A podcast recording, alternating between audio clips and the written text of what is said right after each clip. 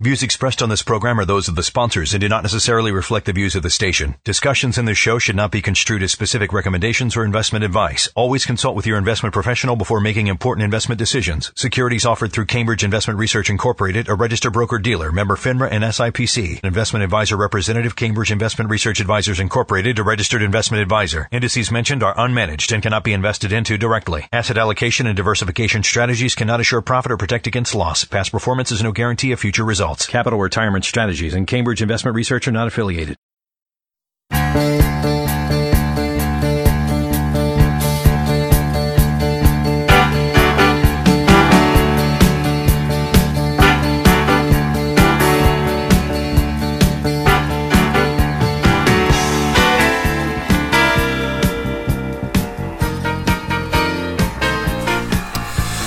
All right, welcome to Plan for Life Now, episode number fifty-six. Here we go. We got a little background noise here. I don't know if they can hear the background noise. Oh, no, they can. Can I they? Did, oh, yeah, they're, they're going to hear that thunder, I think. Cool. I did a little test segment before we started recording, and I could definitely hear the rain in the background. I think this is an awesome background. If I was the podcast listener and not the podcast doer, I'd be really... kind of excited about this one. This is cool. Why? They, they don't think we're in a soundproof studio? Yeah, just, just for that in... exact reason. We're not in a, like a sterile environment. No, we're in this my is, office. This is we're... where it all happens. We're right. in the office. It's a stormy day today. Yep. And we're doing a podcast about financial stuff. All right. So we've got two topics here to talk about today. Um, these were both articles that you had emailed to me, and they I had actually seen them as well. So um, I thought they were both good things to talk about.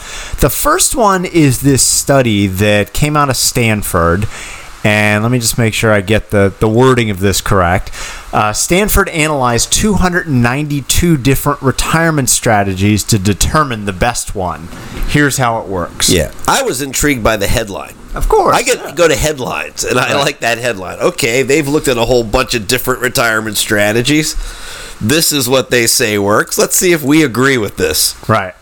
So in two thousand seventeen, the Stanford Center for Longevity analyzed these strategies. They came up with the best one, what they're calling the best one, and it's called S S I R S.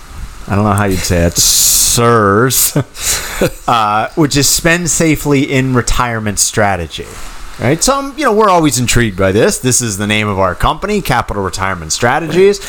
So right. Uh, you know I always yeah, want to see this stuff. Spend safely in retirement strategy, or S S I R S. S S I R S. S S I R S, as they call it. Yeah, it's really catching on. You know, I'm sure. So the S S I R S strategy.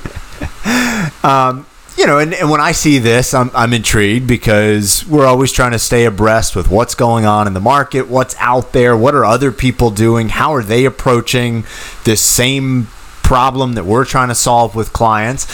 So I want to see, are they looking at something different? Is this new? Is this something we've never thought of? So they start off and... uh Well, and frankly, this article that I'll post from C N B C just summarizes the study. I actually went to the study, and I'm not going to claim to have read every word of it. It's eighty-four pages, um, but I, you know, I spent a good twenty minutes going through it and looking at the charts and trying to digest it. That's what I love about our jobs. I find the thing, but you actually do the homework.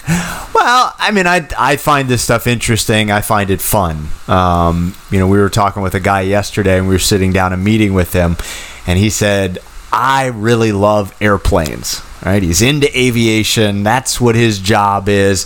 He's like, I could probably figure some of this stuff out that you guys do, but I'm not really that into it. I'm not going to pay that much attention to it. So that's why I'd rather have you guys do it. Um, so I did go through the eighty-four page report. Yeah. And I don't think the C N B C article did a great job of summarizing it. You know, shocker, something that's five hundred words doesn't totally okay. encapsulate, you know, what, what an eighty-four page report says. But here's what the C N B C synopsis was, and then we'll go from there. Um, the first thing, which, which they certainly hit on correctly, delay Social Security until age seventy. Now, this is something we've talked about many times before. If you're anywhere close to that age as our clients, you've we've had this discussion. Um, we have software programs that analyze the different options. When do you take Social Security? Um, we used to have some options as far as file and suspend strategies with married couples. That's kind of off the table now, but uh, this question always comes up, when do I take Social Security? And you have to remember who is doing this study. You know, who's involved in this? What is their background? These people have an actuarial background. They have a data-driven background. They are looking for a retirement strategy that gives you the highest probability of success. Right. They don't have a background of, hey, I was an attorney making one hundred fifty thousand dollars, and now I'm retiring at sixty-six, right, and I'm making zero dollars. Right. So if I were to wait to take Social Security at seventy and I'm making zero dollars every month, that's not their background. Well... And I mean, I, I, I point this out because there's no arguing with the data. I mean, if you run the numbers, and you know anybody who's looked at this a little bit knows that you get an eight percent credit for every year you delay beyond full retirement age. So if your full retirement age is sixty-six, that's thirty-two percent more that you're getting by delaying to age seventy. And frankly, there's nothing out there, there's no investments out there where you can feel certain that you're going to get eight percent more by keeping the money in those investments. And certainly nothing safe and guaranteed. So from that perspective, yes, you're going to come out ahead. Now, the, the big issue or the big question is always how long you're going to live.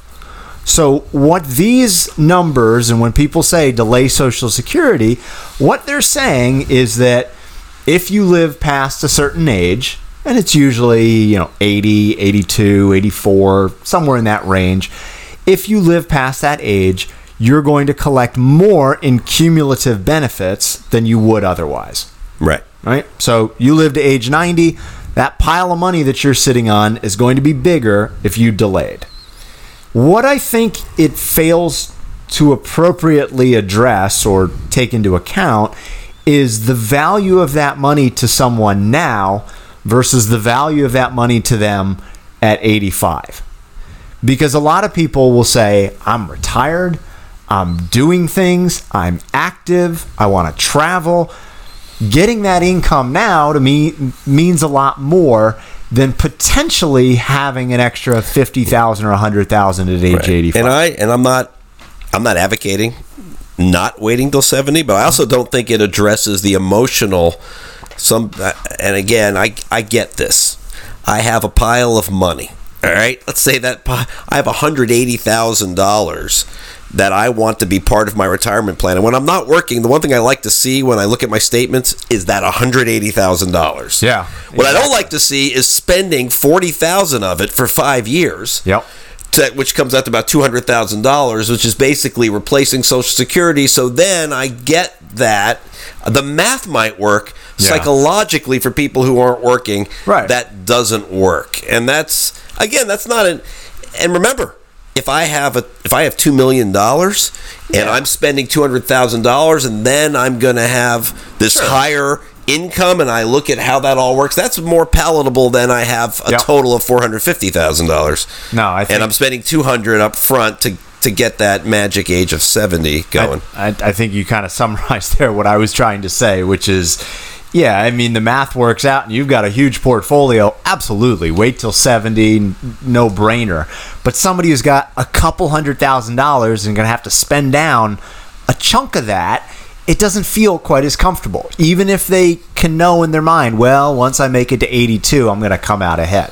Yeah, so. And in general, one thing they've hit on, on S S I R S or whatever they... S S I R S, yeah. S S I R S is right, that Social Security planning yeah. and figuring this stuff out is really an important part of retirement planning. I, cer- I know it's certainly... From our practice, that's really important, is figuring out when we're going to take Social Security with clients. Yeah.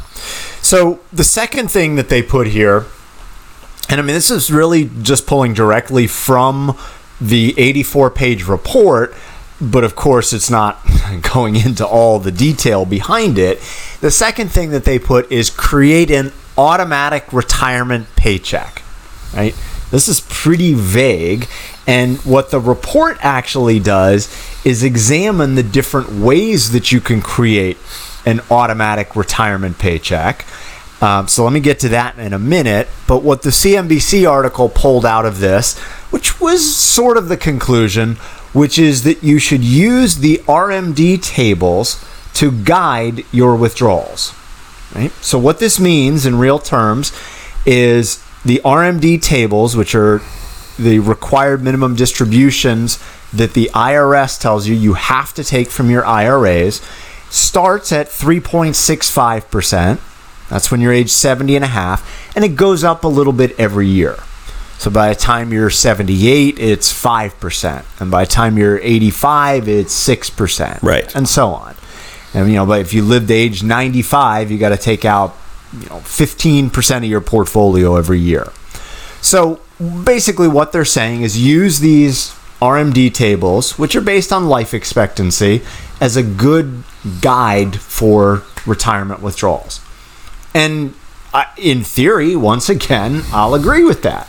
Where it comes into a problem is when you actually look, and this the actual study addresses this, but when you look at what are those R M D tables, if they start at seventy at three point six five percent, but a lot of clients don't wait till seventy to retire. You know, they retire at sixty-five. If you look at that, it's less than a three percent withdrawal. It would be great if you had a two million dollars portfolio to say, hey, I'll just take three percent. The problem is, for a lot of people, that's just not enough money. I mean, you got four hundred thousand dollars, three percent is twelve thousand dollars. That's just not right. Getting you. That's where S S I R S, I thought S S I R S really, not dropped the ball, it's just that real retirement planning is not a, a mathematical study. Right. Just for the exact reason that you said there. Now, when I first looked at the heading of that second part of S S I R S, I thought, hmm, we're going to have a discussion here about the pros and cons of annuities. Okay. Well, this but it is, didn't occur in that C N B C article. Not in the article, but that is exactly what the actual study did. So if you look at the study, it was very interesting. They go through different ways of generating this, what do they call it, automatic retirement paycheck. And they say one way is to take an R M D table type of withdrawal. Another way would be just to take a fixed dollar amount withdrawal. And then they look at taking immediate annuities, right? Now, we don't have time to go into all the different annuity strategies, but these are things that will give you a certain amount of income on a regular basis, right? And what I really liked about the full study is they analyzed this, and I, I'd never seen a chart like this before. They analyzed it in terms of how much income a certain strategy would provide you while you're living, right? So maximizing yeah. the income versus maximizing the leftover money for your heirs, right? And this is ultimately the decision that people are making when they're analyzing things like annuities. They're saying, okay, I want to get income for me, but I also don't want to totally give up control of the money to the insurance company. I want to have my heirs get something. So they had a whole section analyzing, you know, on one end of the spectrum, an immediate annuity where you give everything to the insurance company. Like, that's one extreme. On the other end of the spectrum is just taking a set dollar amount every year and never adjusting it. Gotcha. So I actually like the full version yeah. of S S I R S on that. Right. It was the Attorney General Barr redacted version on C N B C that I had a problem with. Similar. Yeah. This is some sort of, somehow analogous to the Mueller report. That's not what we said at all. Why, why did you say get that conclusion? No, I mean, they did say that using an R M D table was a good option of those, essentially because it was a combination. Right. Between those. If I had right? read the entire but, report, I would have. Right. Okay. Remember, this report's only eighty-four pages. What is the Mueller? four hundred seventy-seven but, pages? Okay, but in general, that Stanford study really yeah. hits on two huge topics that we deal with, which is, you know, when to take Social Security yep. and how to make sure you have enough income with everything coming in combined to last a really long time. Okay. Uh, we got a couple more minutes. Let's do another topic here. Let's try we have no it... time frame on this whatsoever. Yeah, that's true. We I could sit here like... for hours and babble, but I know what you mean. No, I don't like these to go too long. we, we have a couple right. more minutes in how we judge your attention span to listen to this thing. That's true. I'm sitting there thinking, okay, people people like listening, but not that much. So I think you're probably correct about um, that. So the, the second article that you had sent that I had also seen was uh, an article that talked about value stocks. And it said, uh, headline was, this was from the Washington Post, value stocks may be in for a renaissance with investors. Um, let's give a little background and color to this. Um, you know, what is a value stock? What is a growth stock? You know, value stocks, you can measure value in a couple different ways. Some people use a price to earnings ratio.